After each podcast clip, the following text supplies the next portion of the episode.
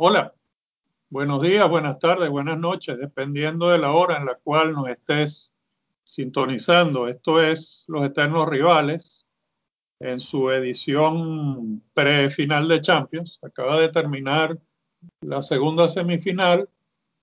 El Bayern de Múnich se, se califica, pues ayer había calificado el PSG y vamos a hablar de eso, de los dos partidos, eh, las dos semifinales y cómo vemos la final. Mi nombre es Ángel Gómez, estoy en Caracas y en la ciudad de, de Quito tengo a José Luis García Mora. ¿Cómo está, partner? Muy buenas tardes a todos. Gracias de nuevo, Ángel, por la invitación y por permitirnos entrar un rato en su hogar y escuchar un poquito nuestras opiniones con respecto al deporte que más amamos, como es el fútbol, en este caso el fútbol europeo. Eh, también quiero agradecer a José Miguel por permitirnos eh, y por permitirse él, por la diferencia horaria que tiene, estar un rato y compartir con nosotros también sus opiniones que son para mí siempre un aprendizaje y muy válidas en todo lo que tiene que ver porque me da una óptica diferente de lo que es ver el fútbol, ¿no? Entonces, bienvenido a ambos y gracias por estar aquí. José Miguel, pues ustedes lo saben, este, José Miguel Villar que está en Zaragoza. ¿Cómo estás, partner? Bienvenido. Muchas gracias Ángel, eh, gracias por, por eh, permitirme hacer este podcast contigo y con José Luis. Y verdaderamente halagado José Luis por tus palabras, lo hago con mucho agrado y con muchísimo respeto por, eh, por ti y por Ángel, porque entiendo muy bien que son buenos conocedores del fútbol y eso, eso siempre es de valorar, ¿no? Amamos el deporte y, y, oír a gente que, que, lo ama y que sabe de él siempre es eh, es bueno y es divertido, a mí me divierte. Así que mm, vamos a ello. Vamos al turrón. Bueno, pues el, el Paris Saint Germain, que ganó entonces 3 a 0, alineó con Rico en portería, Bernat, Kimpembe, Thiago Silva y Kerer en la defensa, Paredes, Marquinhos y Ander Herrera en la media cancha y el tridente Kylian Mbappé, Neymar y Ángel Di María. Mientras que el RB Leipzig Gulaxi en portería, Mukiele, Upamecano, Klosterman y Trascendé en defensa. En el pivote defensivo, Campi, cuatro mediocampistas mixtos que eran Leimer, Savitzer, Dani Olmo y Encuncu y el único punta, el Dan Spolz.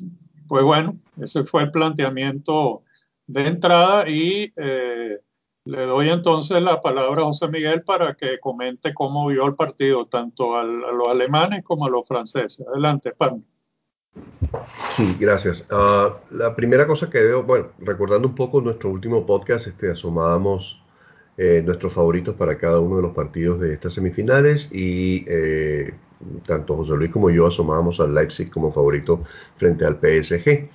Y la verdad es que desde el vamos, ese favoritismo que le habíamos dado en razón de su performance en los dos partidos anteriores que habíamos podido ver, no se, digamos, no fue correspondida.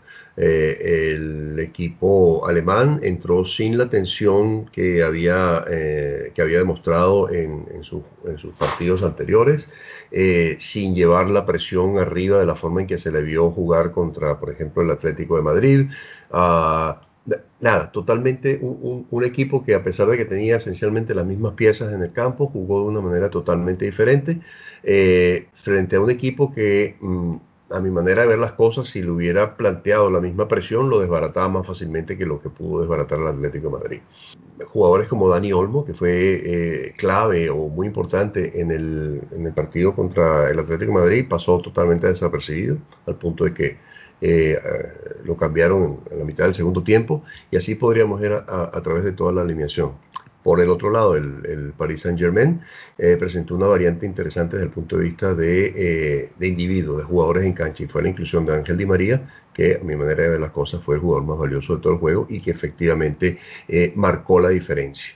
Esta Perdón, alineación... Padre, perdón, te interrumpa, no solo eso, también arrancó desde el vamos Mbappé, que fue revulsivo en el último partido. Claro, pero eh, iba, iba a hacer el comentario que Mbappé fue mucho más notorio en los 15 o 20 minutos que jugó en el, en el partido anterior que en los 90 que jugó, bueno, en los 80 y pico que jugó en este partido. Eh, lo intentó algunas veces, pero lo encontré como falta de gas. No sé si que, si, digamos, no sé qué, pero lo encontré con como con falta de gas.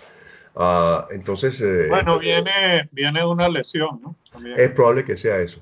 Uh, desde el punto de vista eh, de, la, de, los planteamientos tácticos, este, claramente mm, el eh, eh trató de repetir lo mismo que hizo frente al el Atlético de Madrid, pero no hubo ejecución.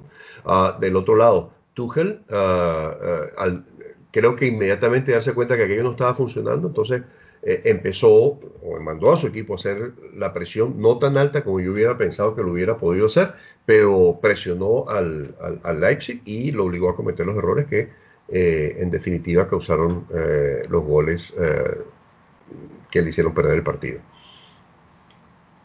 José Luis, este, ¿opinas algo diferente? Que lo que mencionaba es que, al igual que José Miguel, yo vi a un Leipzig muy falto de intensidad, o sea, no, no mostró la cara que mostró contra el Atlético Madrid eh, en cancha.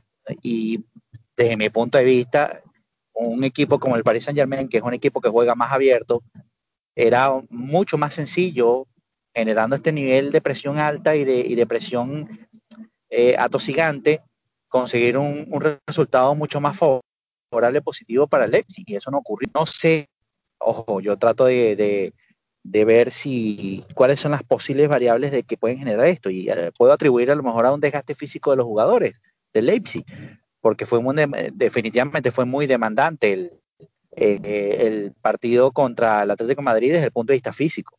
Hubo un desgaste importante y probablemente deberíamos atribuir eh, esa desmejora en el juego per se a un desgaste físico, pero eh, no vi tampoco un Paris Saint Germain que me deslumbrara, salvo unos destellos particulares y, unas individualidades como la de Di María, que le hizo mucho bien al partido y, le cambió la cara a un Paris Saint Germain que venía jugando de una forma muy apagada, ¿no? Y lo de Mbappé, que no me termina de convencer, definitivamente Mbappé no está al tope de sus condiciones físicas, me atrevo a decirlo, y está jugando, forzando un poco la máquina y a pesar de esto sigue siendo un jugador que te genere un desequilibrio importante en el campo y que pueda generarte una diferencia que haga que el equipo se venga arriba. Entonces creo que anímicamente hablando es una victoria espectacular para, para el Paris Saint Germain, primera vez que se encuentran ellos en una instancia como la final de Champions, una Champions también bien atípica, y, y veremos qué pasa en la final porque no es el Leipzig contra el que se van a enfrentar, ¿no? Y sí, eh, dos cosas que quería apuntar. Una, la presencia de Mbappé, pues entonces este, ocasionó una, una variante táctica, eh, que era que Neymar ya no entraba por, por banda izquierda, el que entraba por banda izquierda era Mbappé. Este, el Fideo estaba entrando por, por la banda derecha a pierna cambiada y entonces Neymar estaba como nueve o como, podemos decir un falso nueve, moviéndose por, con libertad de movimiento. Y eso yo creo que, que también fue, fue muy, este, muy decisivo porque entonces los centrales no, no estaban muy bien eh, ubicados en cuanto a quién tenían que, que marcar. Eso por un, por un lado. Lo otro, este, me impresionó la, eh, la actuación de Di María que para mí era casi un exjugador. Pues entonces, mira, este, estuvo a nivel, como decía JM MVP, eh, ¿cómo se llama? Dos asistencias y un gol. Eh, impresionante el fideo. Y el otro que, que es como una reflexión, eh, ¿qué hubiera pasado si el Cholo hubiera tenido un poquito más de, vamos a decir, de testículo? Y le hubiera dicho a su, a su, equipo desde el vamos, mira, vamos a buscar el partido porque este, a este equipo le podemos ganar. Lo dejo ahí. Eh, yo pienso que la fanaticada del Atlético Madrid tiene, tiene que haber visto este partido y tiene que haber dicho, oye, vale, pero qué oportunidad perdimos nosotros de estar en esta final. Eso, eso por un lado. El otro es el partido de hoy. Entonces, por el mismo marcador, curiosamente, por un 3 a 0, pues entonces el Bayern de Múnich le gana al equipo de León, pero un equipo de León que, como decía yo cuando estaba escribiendo el chat, pues entonces plantó cara, se, sabe que, el Bayern es superior, pero este, en ningún momento se, mostró timorato, en ningún momento eh, dejó de plantar cara, dejó de atacar, este, sí fallaron varios goles este, estaban casi hechos, pero por lo menos hicieron las ocasiones. Yo decía que en 45 minutos crearon más ocasiones que el Barça en todo el partido, así que empiezo ahorita con José Luis, ¿estás de acuerdo conmigo? Sí, estoy bastante de acuerdo con lo que estás expresando. Eh, evidentemente, a ver, yo comparto mucho la, postura y la idea que tú tienes de decir que Di María para mí ya era también un exjugador. Eh, incluso podemos analizarlo desde el punto de vista de cuando no está siendo llamado a la selección argentina y, y, ver que su nivel y su rendimiento había bajado muchísimo, pero también ocurre ese fenómeno de que algunos jugadores pues sencillamente toman un segundo aire, ¿no? En sus carreras y en su vida. Y aparentemente eso fue lo que pasó y lo que vimos y presenciamos el día de ayer con, con Di María. Por otro lado, este, puedo decirte que sí, que tener a Mbappé y a Neymar y a Di María en un esquema de dibujo diferente, en posiciones diferentes y con un planteamiento y, y ejecución de trabajo diferente, hace eh, y hizo que también probablemente Leipzig se sintiera un poco descolocado y que las variables o, el planteo inicial que tenía o la idea inicial que tenía el técnico no se diera en la ejecución que a lo mejor el técnico en su cabeza tenía. Y por eso también vimos un despliegue algo irregular del Leipzig y no el despliegue que todos esperábamos que era un despliegue que le iba a pasar por encima al Paris Saint Germain eh, o por lo menos iba a generar una diferencia importante y eso no ocurrió. Y con respecto al partido de hoy, a la, En relación al partido de hoy, a ver, este, definitivamente el Lyon me, me sorprende muchísimo el ímpetu, la intensidad, las ganas de un equipo joven que creo que está para cosas grandes de cara al futuro, es mi apreciación, tiene jugadores que no son los jugadores de, no, de grandes nombres, pero son jugadores que me gustan mucho, tienen unos jugadores bien, bien interesantes, sobre todo en la parte medular de la cancha y en la parte de delantera, la parte de ataque. Y eso hizo que, se viera los primeros 10 a 15 minutos un partido interesantísimo. Ya después en adelante, evidentemente, después del primer gol que hizo el, el Bayern, eh, se vino abajo eh, el planteamiento, se vino abajo la emotividad y se vio que, que el rendimiento bajó y básicamente fue esta bajada, la atribuyo yo a una bajada emocional más que una bajada per se del juego. Y el, el, el, Bayern, que es un perro de presa que está pendiente de ver cómo ataca y cuándo ataca y cómo más hace daño, pues simplemente empezó a trabajar y empezó a mantener en Granada su, su maquinaria para lograr lo que hizo, ganar 3 a 0. Eh, no fue un partido que haya ganado cómodamente, evidentemente tampoco enfrente tenía a un Fútbol Club Barcelona. Tenía un equipo más sólido eh, y, más rápido, sobre todo a nivel de los extremos, que eso le hizo plantear un, juego diferente en la cancha e intentar plasmarlo de una manera diferente. A ver, JM, ¿cómo viste el partido de hoy? Me entusiasmé con los primeros 10 minutos eh, porque vi a un Olympique Lyon que estaba corriendo más y presionando más que el Bayern y dije, hostia, esto no me lo estaba esperando yo, ¿no? Y efectivamente los primeros 10, 12, 15 minutos como mucho eh, del partido dije, aquí hay juego. Pero en el momento que eh, convierte el primer gol, y hablaré un momentico de él, el, el Bayern, el gas se le escapó al, Olympique Lyon. Literalmente vi que el equipo perdió eh, las burbujas. Y de ahí en más eh, mm, observé que especialmente por, eh, por, los laterales, los laterales del Bayern siempre le ganaban a, los que corrían, a los carrileros o a, los, medio, los centrocampistas que trataban de correr por, eso, por, esos, por esos pasillos de izquierda y derecha. Y me parece que ahí eh, radicó buena parte de, las razones por las cuales al final el, el Olympique no pudo, no pudo cristalizar ah, más allá de los primeros 15 minutos.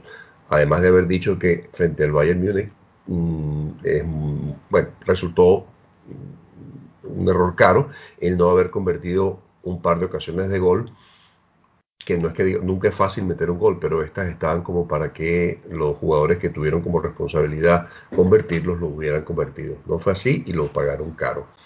a ti, perdón, ¿a ti no te parece que ese primer gol, este, el jugador está como que un poco en fuera de juego, Nabri? No, no, el primer gol en fuera de juego, no, no, no, no, no, para nada. Nabri recupera el balón en la izquierda eh, con un, pase que le hace el, yo no sé si es el lateral de ese lado, ¿va? Y él no está en fuera de juego, está, puede que haya estado en línea un poquito más hacia adentro, pero no lo vi fuera de juego, para nada. Y después el, lo que sí voy a notar es que nadie le metió pierna. Lo dejaron entrar, había cinco alrededor suyo y ninguno le metió la pierna. Por supuesto que chutó y, la acomodó en una esquina, ¿no? Pero nadie le metió pierna. Entonces también me pareció falta de intensidad en la defensa. En, ese, momento sí, yo digo es cuando recibe por primera vez que está como extremo derecho. En ese momento a mí me parece que está un pelo en fuera de lugar.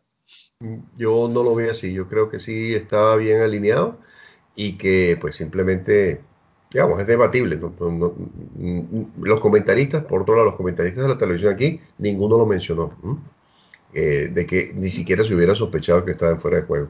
Lo que sí me pareció muy obvio es que los cinco jugadores que lo estaban rodeando, eh, ninguno de ellos hizo ni siquiera el amago de, meterle pierna, tratar de conseguir el balón o lo que fuese. Entonces, bueno. Pero eh, se, podría, se podría atribuir eso, José, eh, José Miguel, a que haya una falta de ductibilidad de estos defensas, básicamente más, um, en este sentido, más experiencia para poder meter la pierna en el área donde puedes ocasionar un penal y, se contuvieron por eso. No sé, digo yo, o sea. No se tuvieron confianza de poder hacerlo. Eso, Es, muy, es muy probable, es muy probable. Difícil es saber qué se les atraviesa por la mente, pero lo que está ahí, lo que fue evidente es eso. Cinco rodeándolo y el hombre se acomoda y mete la pierna, mejor dicho, mete el balón por el único, uno de los espacios que le estaban ofreciendo, sin ningún tipo de tropiezo. Entonces, uh, ahí yo encontré que el ánimo del Olympique Lyon decayó y a pesar de, que eh, el director técnico García desde la banda uh, hizo todo lo posible para levantarlo, no los vi recuperar luego el, el, ímpetu. Y hago el comentario de que los vi no les parece, Perdón, ¿a ustedes no les parece que este Bayern ganó un poquito sin despeinarse? Es decir, este, estaba con las revoluciones máximas contra el Fútbol Club Barcelona y hoy no fue así. Hoy, hoy para mí jugó un poquito a media máquina. Eh, eh, me permito notar que es, eh, después José Luis me lo complementará o, contrapondrá algo, pero sí, efectivamente creo que jugó a, una, a un par de revoluciones, a un par de marchas menos de, que, de lo que jugó contra, contra el Fútbol Club Barcelona, desde el punto de vista de intensidad y desde el punto de vista de actividad físico. Yo creo que contra el Fútbol Club Barcelona, y, ojo con lo que voy a decir porque va a sonar un poco gracioso o jocoso, pero creo que con el, contra el Fútbol Club Barcelona hubo algo que se llama ensañamiento. Es decir, olieron sangre y fueron por más, como para definitivamente destruir y plasmar en, plasmar en la cancha todas las declaraciones que días previos habían dado. Y sí, evidentemente comparto con ustedes que para mí hubo un despliegue, un juego menos físico y menos intenso por parte del Bayern en este partido que contra el Fútbol Club Barcelona. Pero creo que, que también el tema de motivación fue un poco diferente, ¿no? Aquí ya te está jugando eh, el pasar a la final, pero no contra un equipo que, que tenga un nombre muy importante o, o, que tenga un renombre en Europa aún, y, eso creo que resta un poquito la importancia sin menospreciar a León, por supuesto, ¿no? Pero con el Fútbol Club Barcelona sí fue eh, de verdad una masacre. Sí, sí, absoluta. contigo.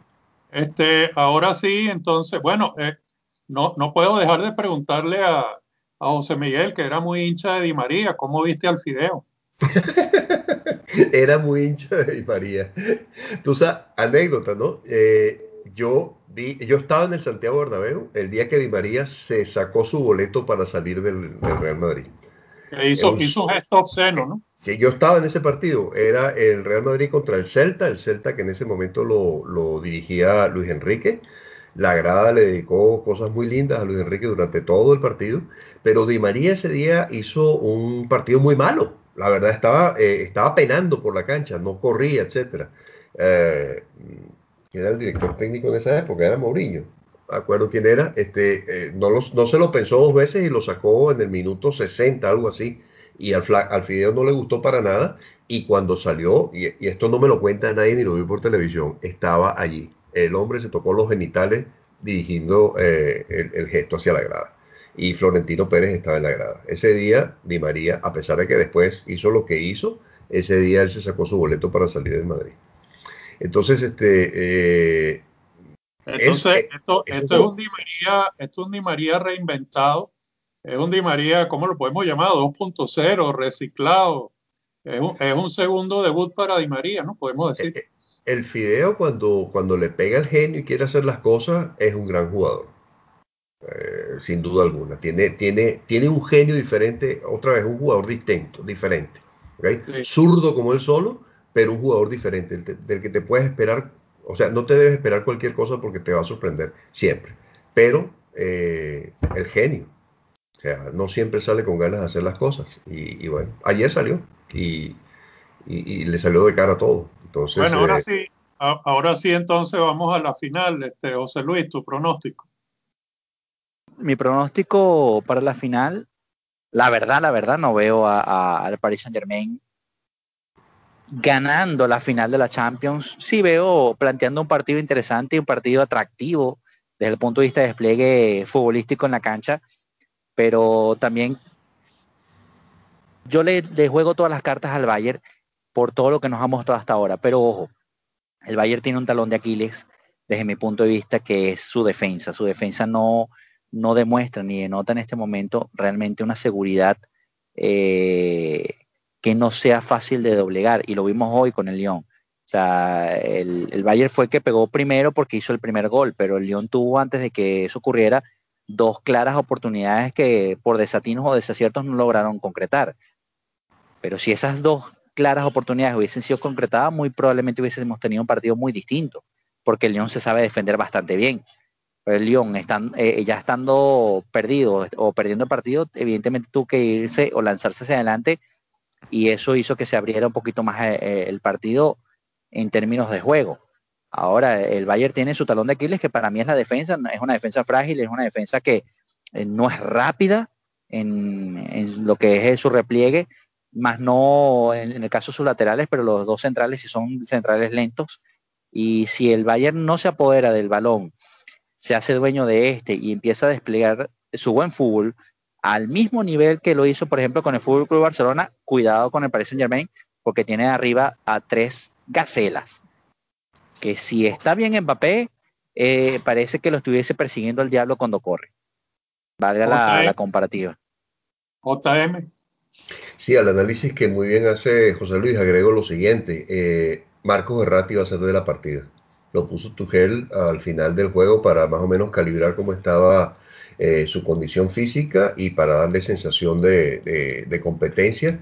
Y por lo que pudimos ver en 10 minutos, eh, está listo como para acometer una, final. Probablemente no esté al 100%, pero eh, el 90% de Berratti es mejor de lo que podría haber tenido el PSG, por ejemplo, en el partido de ayer. Así que creo que esa combinación de Di María, Neymar y Mbappé en la delantera mm, puede hacerle muchos, o sea, puede penetrar por los agujeros que la defensa del Bayern tiene, sin duda alguna. Eh, y Berratti al comando de las operaciones eh, como centrocampista puede ser un buen dolor de cabeza para, el Bayern.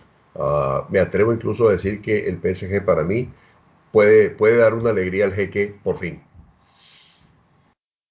Este, yo estoy con JM. Yo creo que el PSG está para ganar este partido, a pesar de la maquinaria bávara y por lo que está también diciendo José Luis. Esa defensa, es más, yo, en, un partido tan malo como el que tuvo el Fútbol Club Barcelona, yo me di cuenta y yo lo dije.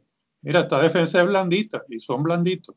Este, si tú los presionas, si tú los atacas, sobre todo cuando tienes esos laterales tan lanzados al ataque, si tú le lanzas una contra este, con Di María por una banda, con Mbappé o Neymar por la otra, ponte que sea Mbappé el que salga de nueve, se pueden comer unos cuantos porque, como dije yo, estos goles que falló el León, yo pienso que, estos jugadores que son mucho más, este, tienen mucho más cartel, tienen mucho más experiencia y tienen mucho más gol, pues entonces yo creo que ellos no lo van a fallar. Y por el otro lado, veo la defensa del Paris Saint Germain bastante bien. Y si Berratti va a ser de la partida, como dice JM, eso es una garantía ahí de, en, el, en el centro del campo, ahí en el, en el pivote defensivo. Entonces, este, yo, yo, me la, yo me voy a ponerle mi, mi ficha al PSG. Y te digo una cosa, si, si ganando la semifinal se formó la que se formó en París, yo me imagino si quedan campeones, JM. de película va a estar eso, ¿no? Ah, sí, sí señor. Ahí, ahí, la mayoría estaba sin tapabocas, cero distancia, o sea, la distancia era de un centímetro entre uno y otro. Entregados totalmente al placer. ¿Ah? Entregados totalmente al placer de la celebración. Imagínate si ganan, o sea, el arco de triunfo, bueno, pues. Bueno. Va a ser una locura, va a ser una locura. y bueno, También, también hay que hacer un análisis eh, adicional a, lo que mencionas, ¿no, Ángel? De, de si ganan el Paris Saint Germain. Y yo diría, por fin se vería consumado en la cancha el gasto tremendo que en los últimos cinco años ha hecho el jeque para armar esta estructura deportiva, ¿no? O sea, eso, no es, eso no hay que dejarlo por fuera. O sea, estamos hablando que es una plantilla que en términos de costos, eh, me atrevo a decir que es una de las plantillas más caras de, Europa al día de hoy.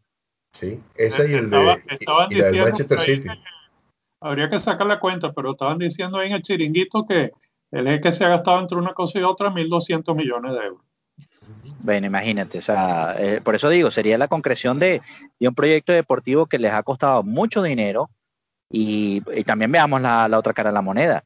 Si no logran ganar, sería entonces el, fracaso más grande y, los 1.200 o 1.300 millones de euros votados o tirados a la basura, porque se arma un proyecto deportivo para conseguir un objetivo específico, que es la Champions, y, y no se logra, porque para, para el Paris Saint Germain ganar la Ligue, la Ligue One es ya un paseo, o sea, e, e, es, como que no tiene chiste, ¿no? Y el premio realmente me gordo está aquí en la Champions. Así es. Así es. Bueno, entonces, si no tiene nada que agregar, yo creo que lo podemos dejar hasta aquí.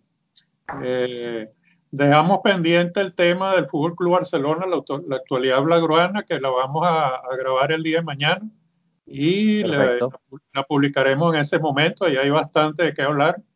Este, pero entonces para liberar a JM que tiene que ir a, a la cama, pues entonces lo vamos a dejar hasta aquí. nana Coco.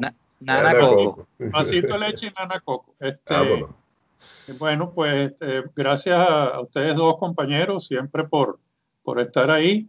Eh, recuerdo a la audiencia que nos puede seguir en nuestra cuenta de Twitter, que es arroba rivalesfútbol, el blog rivalesfútbol.blogspot.com y estamos, ya, ya perdí la cuenta la cantidad de, plataformas, estamos ya como en cinco plataformas distintas y eso es muy bueno porque cada vez más gente nos escucha.